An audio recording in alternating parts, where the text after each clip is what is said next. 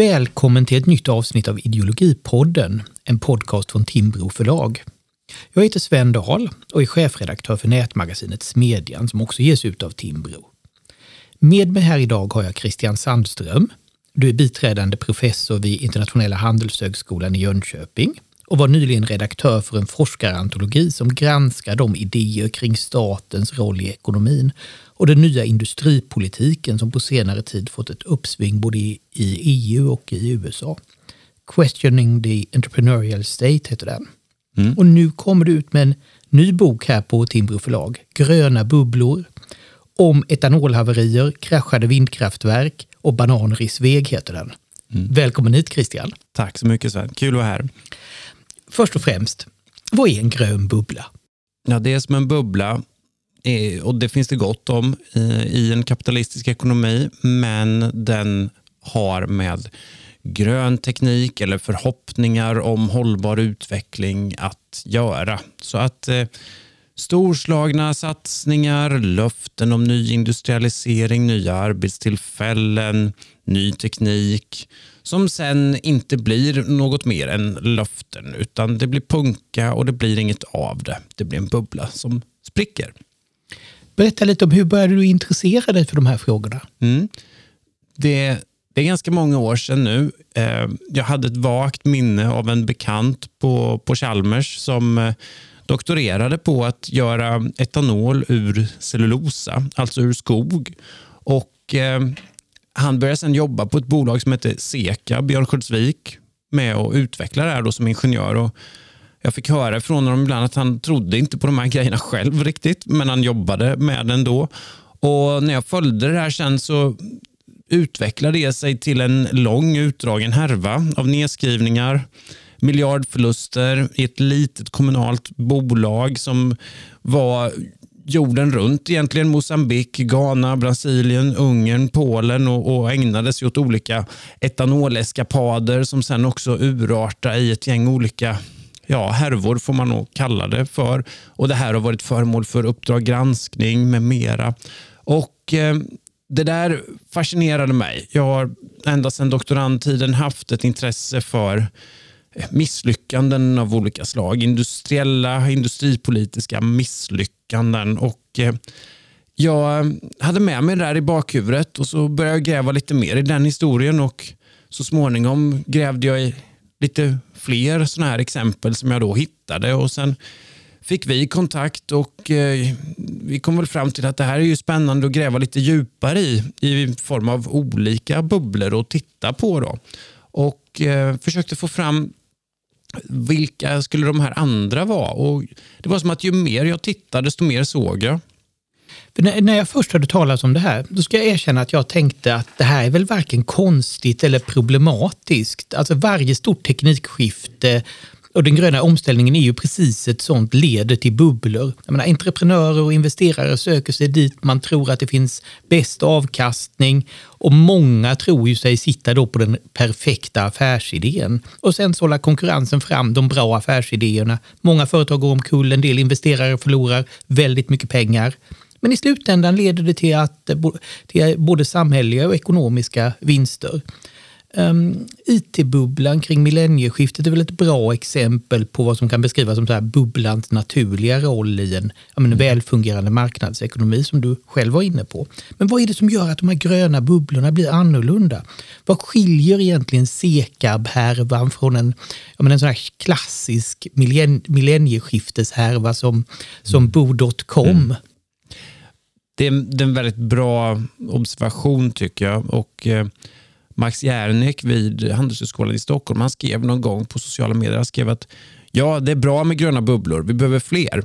Och det är ju ett intressant perspektiv att en evolutionär process som den kapitalistiska ekonomin då får sägas vara, där ingår det här. Och eh, vi har järnvägar på artonhundrasjuttiotalet, vi har eh, transistorrelaterad teknik på, på sextiotalet i, i U S A. Det finns, det finns sådana här moment i en fungerande ekonomi också.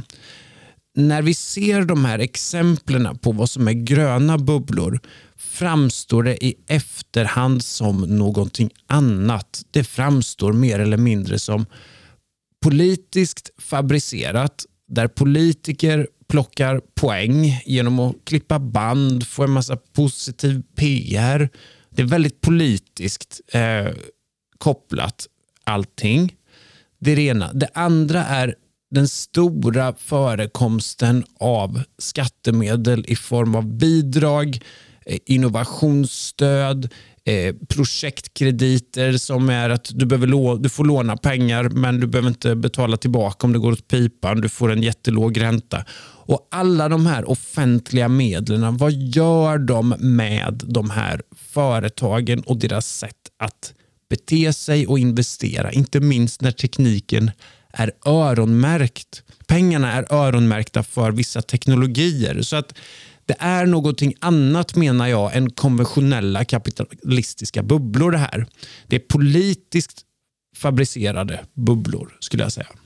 Det här sätter ju lite perspektiv på den här diskussionen om, om näringslivet som den, ja, men den stora miljörörelsen, som är någonting som man hör ganska mycket från politiskt håll. Men hur, hur ser du på det? Det ligger ju mycket i det här. Jag har ju skrivit tillsammans med Jonas Gravström, miljöekonom på, på Ratio, om vi skrev den här Mer för mindre, där vi då visar hur det har skett utsläppsminskningar. Det har skett minskade utsläpp av C O två. Vi har nästan dubblat Sveriges ekonomi sedan tidigt nittiotal, men vi konsumerar ungefär lika mycket elektricitet. Så att näringslivet är en miljörörelse i att så snart någonting finns på kostnadssidan så försöker man rationalisera så mycket man bara kan. Och när det då införs lagstiftning dessutom som tvingar företag att hushålla med miljön också, då blir näringslivet en bra miljörörelse. Och jag skulle säga att den har varit det i flera decennier nu. Det här vi ser när det blir industripolitik av det, det är någonting annat. Plötsligt står det stora, stora syltburkar med bidrag eh, till företagens förfogande. Och de är också öronmärkta för vissa teknologier. Det är vätgas. Tidigare var det då etanol som jag tittat mycket på i den här boken. Eh, det är eh, biogas har det varit historiskt också. Och eh, det här gör någonting med företagens beteenden som inte är sunt, menar jag. Det blir, det blir rationellt att ägna sig åt saker som inte fungerar, därför att du får ändå en massa bidrag för det. Det låter ju som att det helt och hållet förvränger så här incitamentstrukturerna mm. i företagen och egentligen även synen på, på risk. Ja, det är ju ett av kapitlerna här i boken som heter just det, att när bidragen kommer kastas riskkalkylerna över bord. Och ett sätt jag försökt att sammanfatta vad jag, vad jag lär mig och titta på det här, det är ingen risk är för stor när någon annan betalar. Eller annorlunda, där bidragen går in, där går förnuftet ut. Och det där är, det är inte mitt sätt att kritisera de här olika beslutsfattarna i de här företagen. Utan det är nog mitt sätt att försöka förstå varför man har ägnat sig åt saker som i efterhand framstår som helt orimliga egentligen. Ett begrepp som du återkommer till i flera tillfällen i boken är ju så här bidragsentreprenörer. Ett begrepp som nästan antyder att det här är entreprenörer som primärt är väldigt skickliga på att söka bidrag, på att få de här statliga medlen. Att de kanske inte är så bra affärsmän, men de är, de är väldigt bra på att ja, men samla på sig statliga pengar till sina projekt. Mm. Det Det finns ju flera exempel på det här i, i boken, och eh, man, man ser de här stora mängderna pengar som finns att tillgå. Och de kräver att du skriver ansökningar, de kräver att du känner kanske personer, att du eh, har hittat vägar in i maktens korridorer så att du får loss de här pengarna. Ta det här Sekab då i Örnsköldsvik, där man skulle göra eh, etanol ur trä, och det finns etanol ur spannmål, det kanske vi har druckit alla någon gång ibland. Det finns etanol ur socker saker. Båda två är mycket, mycket billigare och mycket lättare. Så att varför ska vi använda oss av skogen för att göra etanol? Det, det är ganska orimligt när man, när man tänker på det. De fick åttahundrasjuttiofem miljoner på ett bräde av den borgerliga regeringen eh, tjugohundraåtta tjugohundranio som de sen gör av med under de kommande åren. Och trots att de får dessa pengar så gör de ändå miljardförluster sen. Och det är det som är det fascinerande. Att det är som att det blir rationellt att ägna sig åt kapitalförstöring och hopplösa projekt. Och det här antyder någonting annat för mig. Men det risken när man börjar prata sånt här, det är ju att folk säger, ja men du är emot grön omställning och du är, tror bara på marknadsekonomi, blind och oreglerad marknadsekonomi. Nej, det, det här har inte fungerat. Och det, det är det som är problemet. Miljölagstiftning har fungerat. Det här är någonting annat vi ser. Och riskkalkylerna förvrängs, incitamenten förvrängs, man sätter i system och får stöd. Politiker solar sig i fägringen av alla de här satsningarna och, och det är ingen som riktigt vill ifrågasätta det. Men skulle säkert någon invända, är det inte positivt att så här enskilda stater eller E U ekonomiskt bidrar till, till den gröna omställningen som vi ju alla är är överens med någonting i grunden positivt? Eller annorlunda uttryckt, behöver inte, behöver inte den osynliga handen en liten lätt knuff i rätt riktning? Det har ju trots allt hänt ganska många gånger i, i historien. Det behövs knuffar. Frågan är vad den knuffen är. Eh, lagstiftning, regleringar, skatter har fungerat relativt väl. Vi har fått bort svaveldioxid, surt regn, egentligen ett minne blott, kväveoxid. Utsläpp av bly är ju alltså ner nittioåtta nittionio procent sedan nittonhundranittio. Kadmium, flera andra av de här som riktigt otäcka luftföroreningarna har försvunnit. Det är katalysatorer, det är ny teknik i samspel med lagstiftning. Det är inte hundratals miljarder euro ämnade för särskilda teknologier som man sen bara ställer till förfogande för företag och tror att de kommer att ja, hantera det där på ett ansvarsfullt sätt. Alltså bortsett från då risken för så här ren kapitalförstöring, finns det några andra, ja men större, andra mer övergripande risker med de här stora så här industripolitiska satsningarna som görs i, i så här den gröna omställningens namn, inte minst där i, på E U-nivå men även i U S A? Ja, det blir ju en, det blir en politisk allokering där risken är betydande att man väljer fel väg framåt, fel upplägg. Det här med vätgas nu då, vätgasen har ju varit hypad på sjuttiotalet faktiskt och lite grann en sväng på nittiotalet, tidigt noll noll-tal la George Bush den yngre faktiskt ganska stora pengar på vätgas och, och vätgasdrivna bilar då, och det finns ju betydande risker att vi bygger in oss i fel system, fel lösningar och då tappar vi tid till grön omställning. Det här låter ju också som att det skulle kunna skada så här Europas konkurrenskraft ganska ordentligt, att man låser in sig i de här politiskt motiverade så här satsningarna på vissa specifika tekniker. Ja, visst, visst blir det så. Och riskerna då med förhöjda elpriser, om, om vi ska ha en elektrifiering utan att ha en sammanhållen och balanserad strategi för hur vi ska fixa elförsörjningen. Hur har vi elektrifiering utan att hantera elförsörjningen på ett bra sätt?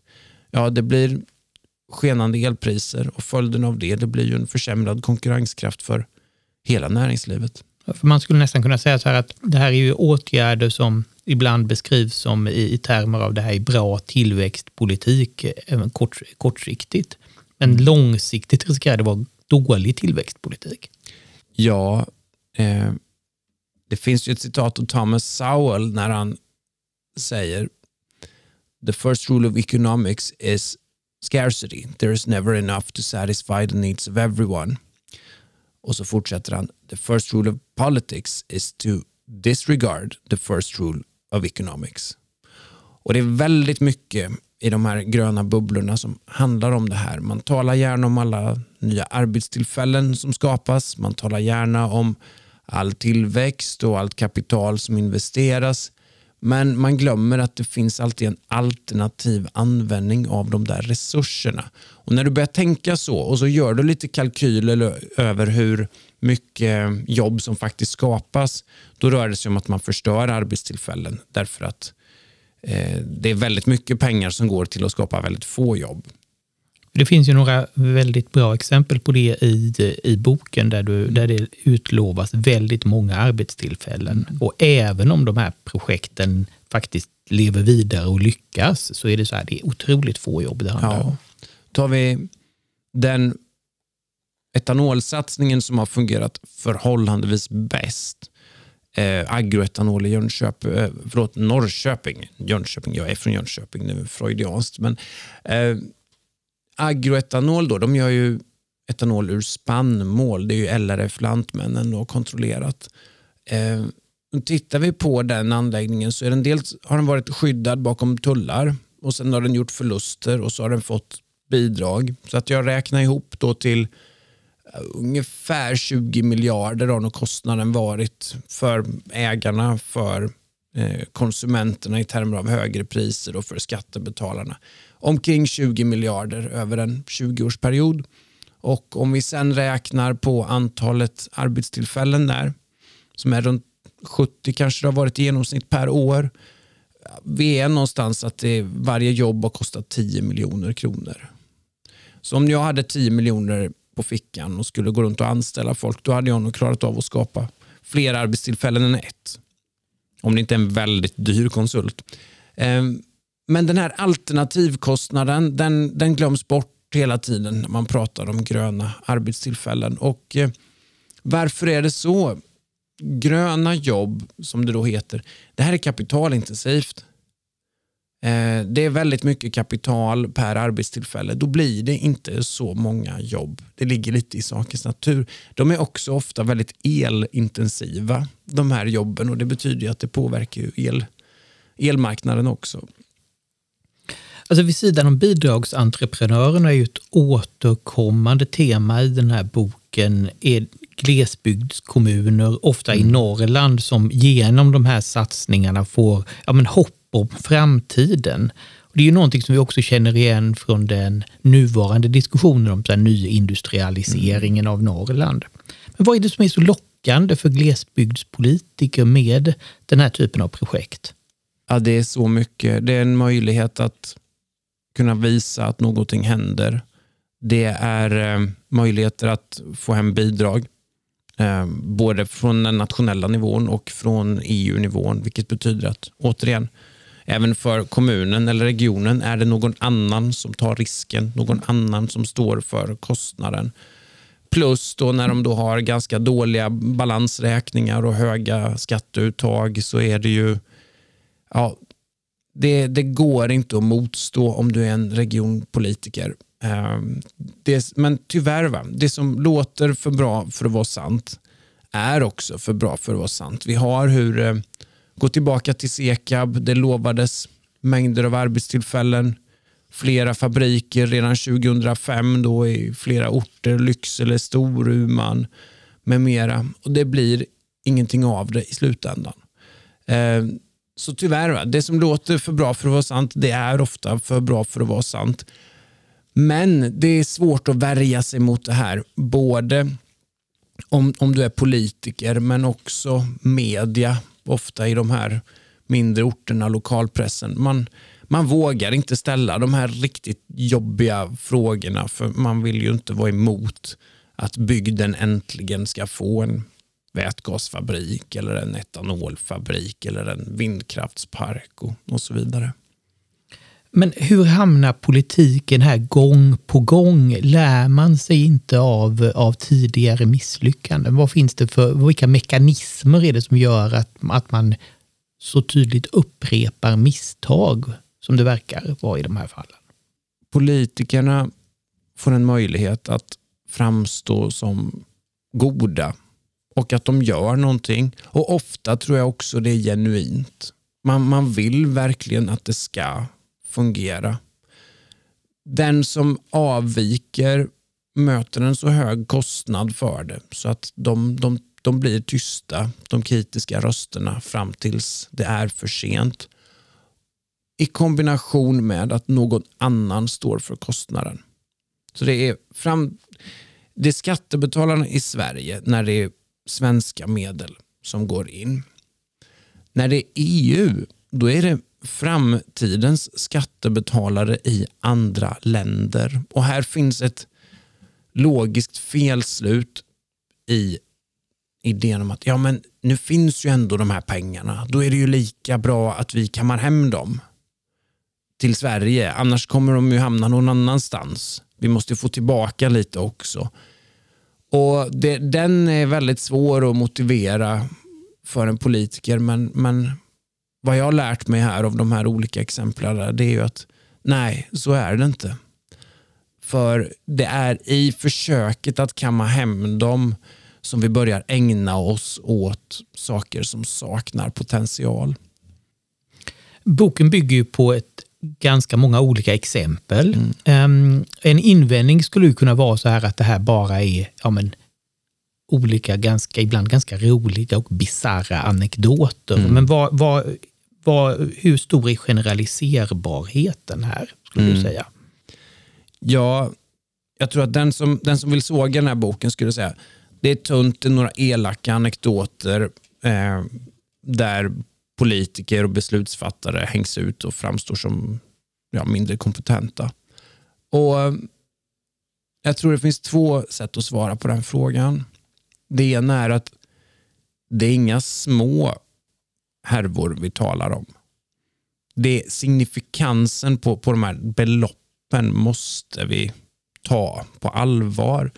Gobigas-satsningen då i, i Göteborg, Göteborg Energi.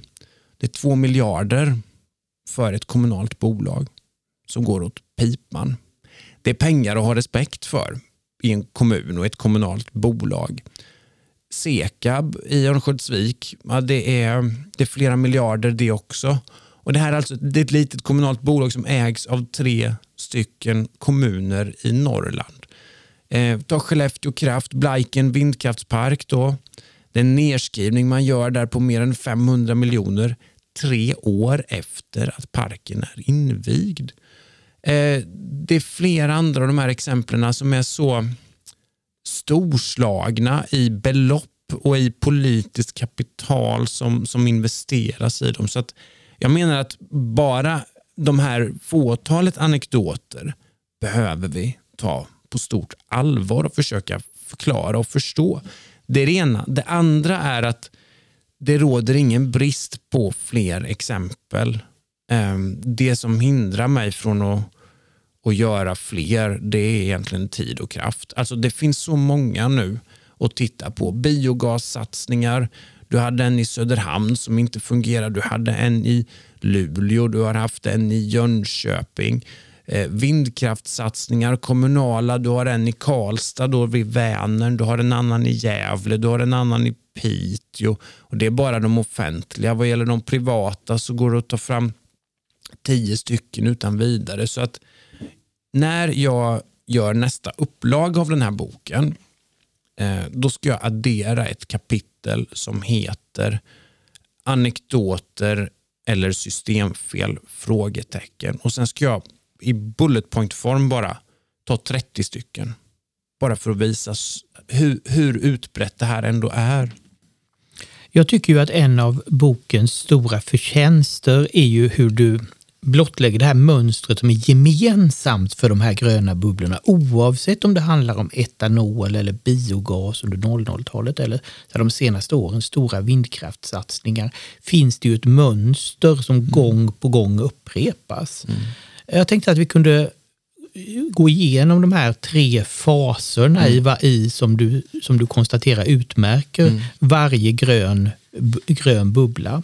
Mm. Och i den första fasen där skapas bubblan. Hur, hur, börjar, hur börjar det i allmänhet?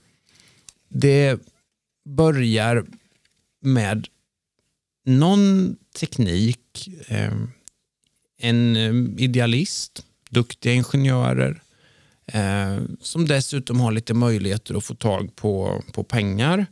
Eh, man kan få lite initiala kostnader täckta av några små bidrag. Eh, det finns en, en, ett visst mått av nydanande av innovationskraft också eh, i de här bolagen, och eh, i det här läget är det egentligen ingen som har något att invända heller, för det är fortfarande på en, på en ganska liten skala. Eh, och eh, man får lite positiv uppmärksamhet. Så att, så brukar det börja. Men sen i den andra fasen så, så växer bubblan. Mm. Precis. I expansionen då, då börjar ju eh, några saker hända. Det ena är att det, kommer, det görs politik av det. Det börjar bli invigningar. Det är retorik om jobb, det är spadar i marken, politiker som har hjälm på sig och poserar i lokalpressen och även i den nationella pressen. Vilket i kombination med ofta då stora klumpsummor från Energimyndigheten, kanske även Naturvårdsverket och även E U, då kan de gå ifrån och vara... Ja, ett, ett litet sidoprojekt eller några ingenjörer som jobbar med något till att bli femhundra miljoner eller en miljard på bara ett par år. Och kring det här så ska det nu byggas demonstrationsanläggningar, pilotanläggningar, och eh, där någonstans börjar det växa och gå bortom all kontroll. Och sen i den tredje fasen så ja, spricker bubblan. Ja. Och vad är det som får dem att spricka? Ja, ofta är det verkligheten som kommer tillbaka. För det är i den här expansionsfasen. Det flödar in politiker, politisk varmluft som gör att ingen riktigt vågar kritisera det. Det flödar in någon annans pengar ifrån E U och ifrån eh, staten. Då ställs inte de kritiska frågorna. Man tar ett gäng genvägar och man, man borstar bort de där eventuella osäkerheterna och riskerna. Och, och det där kommer sen tillbaka och gör sig påmint i eh, den här fasen när, när det kollapsar. Och det kan vara en sån sak som att ja, cellulosabaserad etanol, det var i praktiken omöjligt att utvinna på ett konkurrenskraftigt sätt. Det är ingen som har lyckats någonstans med det. I gobigasfallet att göra eh, biogas ur grenar och kvistar, det fungerade inte. Det är helt enkelt för svårt och för kostsamt. Det var ingen bra idé från, från början. Eh, det kommer tillbaka i form av omvärldsförändringar. Räntor som höjs, oljepris som går ner. Vi hamnar i en låg konjunktur eh, som gör att vi inte har råd att hålla på med, med det här längre. Och... Eh, Det kan gå väldigt fort. Det kan gå från, från ett, två, på bara ett par år kan, kan skiftet då ske från expansion, konsensus eh, till städjobb. Kan man säga någonting om hur lång tid ett sånt här förlopp tar? Alltså hur snabbt kan man avgöra att någonting är en bubbla eller riskerar att bli det? Det är ju väldigt lätt att vara efterklok och mm. initialt, precis som du säger, kan ju flera av de här satsningarna kanske verka ganska rimliga. Eh, hur lång tid tar det? Det beror på mängden pengar som går in i det, och det beror på var i konjunkturcykeln du hamnar. Eh, tar du etanolbubblan så gick det egentligen ganska fort. Men det, den växer rejält från tjugohundratre till tjugohundrafyra. Den punkteras egentligen redan tjugohundraåtta till tjugohundranio. Sen, sen är det över. Eh, men där tog också pengarna slut. Eller man slutade lägga mer på det. Eh, vi fick finanskrisen. Vi fick eh, oljepriser som gick ner. Eh, samtidigt var det några forskare i U S A som gjorde helhetsanalyser av etanol som bränsle och sa att det här är inte alls bra för miljön, och det kostar massor av, av utsläpp eh, därför att etanolen görs ju någonstans ifrån också. Så att i det fallet gick det ganska fort. Tar vi vätgasen idag, som jag menar uppfyller flera av de här kriterierna, Då är det så mycket pengar och det är så mycket som kommer ifrån E U över en så lång tid framöver. Så att det kan mycket väl fortsätta ganska länge till. Alltså en fördel med den här analysmodellen med de tre faserna är ju att den ger ja, men lyssnarna och läsarna möjlighet att själv reflektera över nyhetsflödet och, frå- och ställa sig frågan om vi befinner oss i en grön bubbla. Hur tänker du själv kring så här, de här stora gröna industrisatsningarna som görs i, idag? Hur, kom, hur kommer vi att se på dem om tjugo år tror du? Ja, jag tror att det finns en del likheter här. Eh, jag har ju försökt också bredvid de här, eh, det här mönstret, eh, de här tre faserna, så har jag försökt att ta fram eh, några orsaker till det här. Gemensamma faktorer som gör att det här händer gång efter annan. Att det inte rör sig om enskilda politiker som är kompetenta eller inkompetenta eller har goda eller dåliga uppsåt, utan det där är någorlunda oförändrat över tiden tror jag.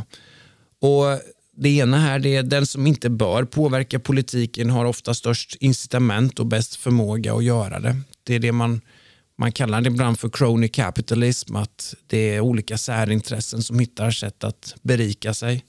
Nästa är just ingen risk är för stor när någon annan betalar. Eh, En tredje grej är att politiker utövar inte tillräcklig kontroll över offentliga bolag. Eh, ingen ställer kritiska frågor förrän det är för sent. Det som låter för bra för att vara sant är ofta också för bra för att vara sant.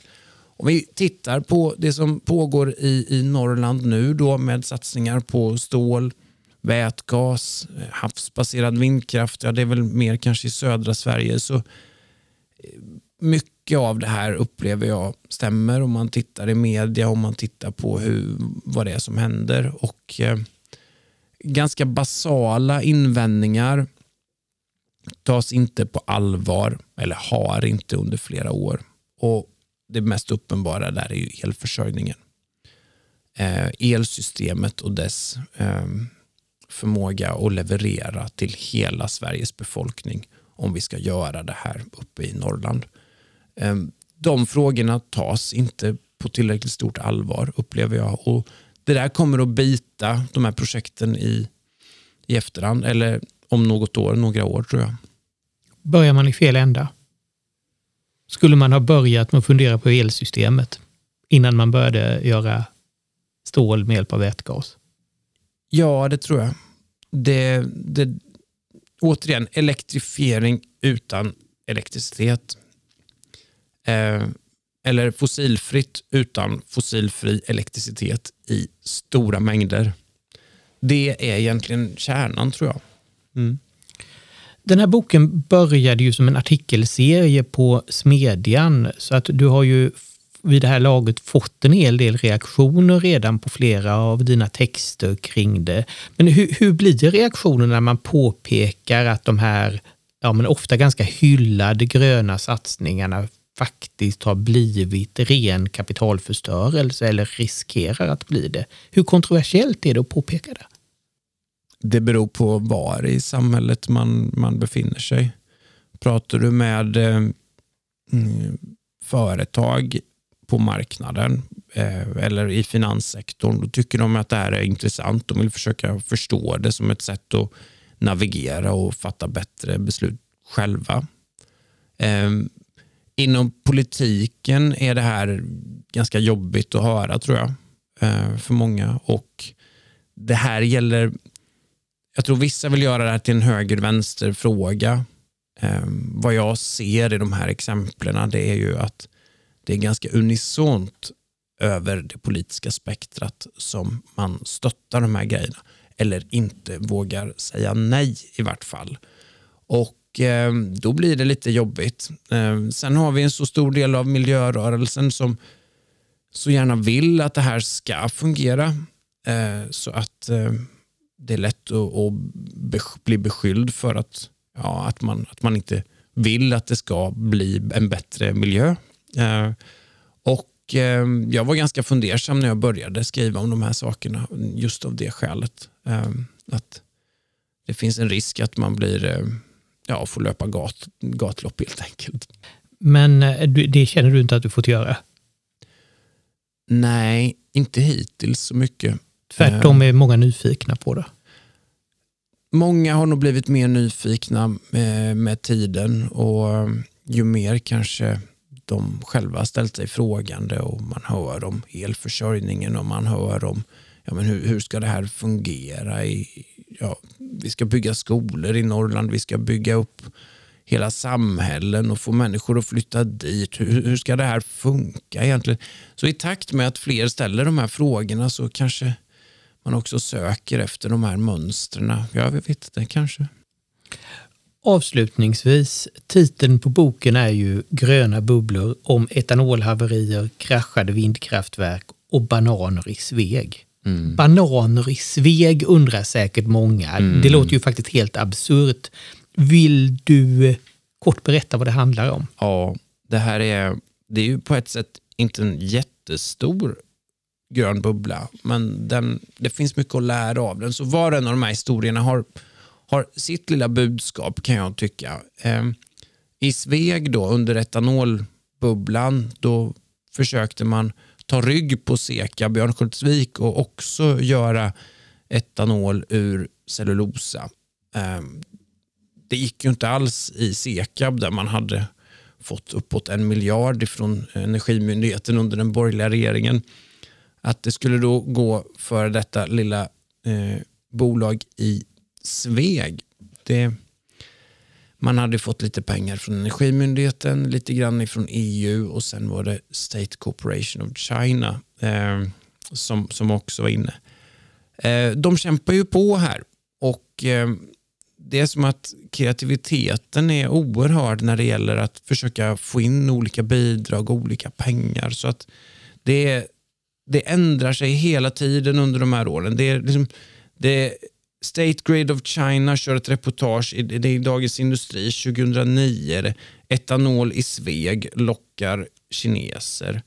Eh, det är Lennart Olsson här eh, från kommunen som säger att det här är ett mycket intressant projekt, troligtvis det viktigaste i kommunens historia. Det här är också tydligt. Man pratar alltid om världsledande, och politikerna tar allt i så, så att de kräks. Det liksom, de ska gärna dra paralleller till månlandningen också eh, längs vägen. Så, att, så här fortsätter det då. Och sen är det att man ska göra, eh, en, det ska bli en tomatodling här. Man ska ta restvärmen ifrån etanolanläggningen som inte fungerade.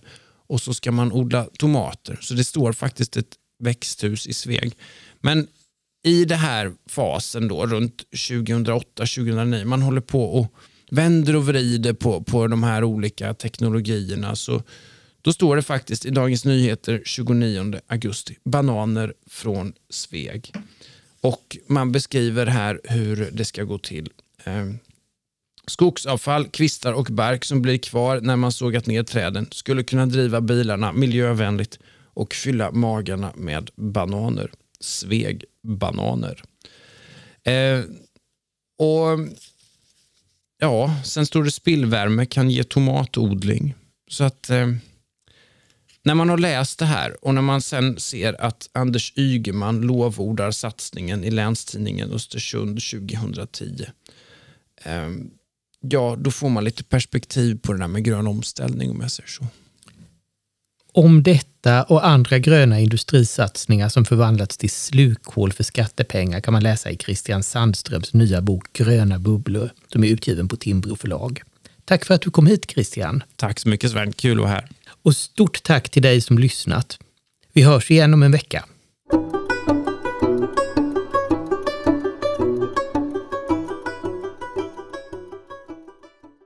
Du har lyssnat på Ideologipodden, en produktion från Timbro förlag och Timbro presenterar. Inspelning och redigering av Jonas Skugge, musik av Anders Meisner, Chilla Gorilla.